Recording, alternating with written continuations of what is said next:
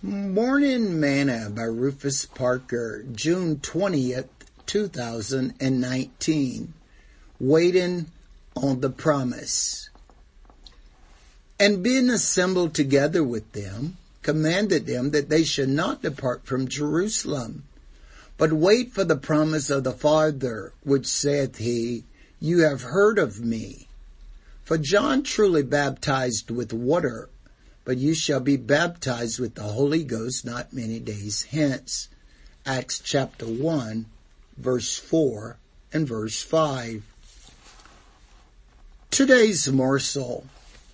One of the biggest problems in life is that most folks don't know how to live.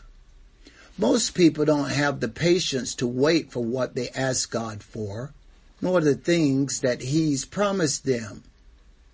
The prayer but they get stressed out and depressed because the answer doesn't come on their timeline. That's not living. That's weary. Living is telling Jesus what the need is and having fun while you're waiting for the answer. Or you find something he's promised you in his word and you just rejoice while you wait for him to bring it to fruition. The disciples didn't go back to Jerusalem sad, depressed, and weary after Jesus' ascension. They went back and had a prayer meeting and waited for the promise. And ten days later they received the promise. See Acts chapter 1 verse 20. Wait on the Lord. Be of good courage and he shall strengthen thine heart. Wait, I say, on the Lord.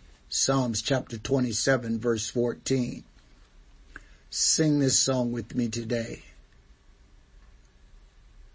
I lean on you, Lord. I lean on you, Lord. For the things that I need, I lean on you. When I don't know just what to do, I've got the faith you're gonna see me through. You supply my every need and I lean on you. Thought for today. Wait on the Lord.